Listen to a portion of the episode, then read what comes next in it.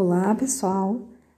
Hoje a gente então divulga o terceiro áudio acerca da atuação dos profissionais de saúde mental dentro dos serviços substitutivos, principalmente o Centro de Atenção Psicossocial, os CAPs.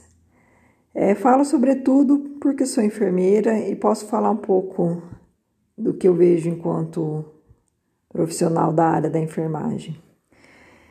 É, eu não sei, ao longo do caminho tenho percebido que os enfermeiros de saúde mental têm se perdido um tanto nessa trajetória da desinstitucionalização da saúde mental e da deshospitalização também.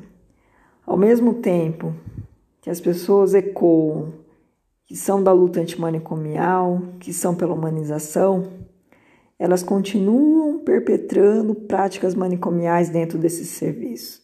E como que isso se dá? As práticas antimanicomiais são aquelas que acontecem no dia a dia, na micropolítica dos serviços e às vezes as pessoas nem percebem.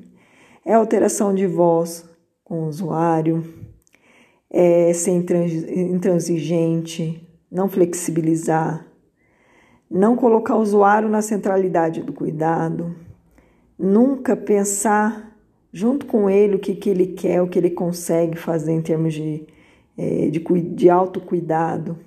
Então, o enfermeiro está um tanto se perdendo nesse meio do caminho, e aí eu quero fazer um, um episódio só sobre isso, da questão do quanto da enfermagem é, ela pode agregar no cuidado do usuário, como ela também pode é, levando a nossa especificidade e, ao mesmo tempo, a gente se tornando um reabilitador psicossocial. Em algum momento eu vou falar também sobre isso.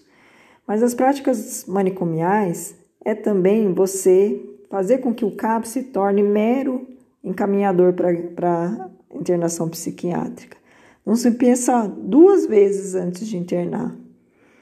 Saber que a partir do momento que você encaminha para uma internação, você também é cúmplice direto dessa internação.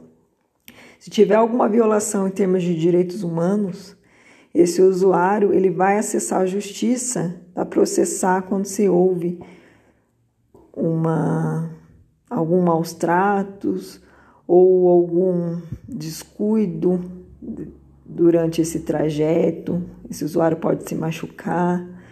Então, o usuário também pode processar o Estado, os profissionais de saúde, por não colocá-lo na centralidade do cuidado. Isso já tem é, relatos, inclusive, no meio jurídico.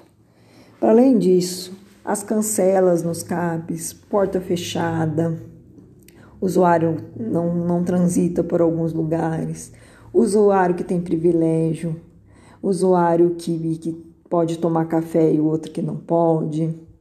Então, são regras que são estabelecidas para um e não são estabelecidas para outro. Então, essas são um tanto das práticas manicomiais e que a gente tem que acabar, porque senão não tem sentido do CAP existir. Virar um mini manicômio não rola, tá bom, galera?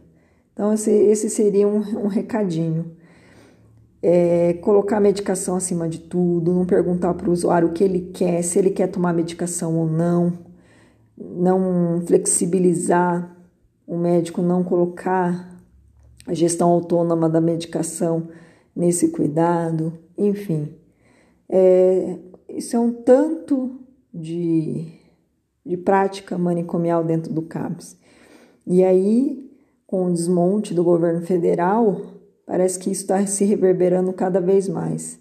E aí fica uma dica para a gente se observar se em algum momento a gente não está fazendo isso, não colocando o usuário na centralidade, não pensando no projeto terapêutico singular com cuidados em termos de acessibilidade ao trabalho, a geração de trabalho e renda, cultura, moradia, lazer, esporte, sexualidade saudável, enfim. Era isso, pessoal, um pouco da prática manicomial dentro dos serviços substitutivos. Muito obrigada e acompanhe a gente aí no nosso canal. Beijos, boa tarde.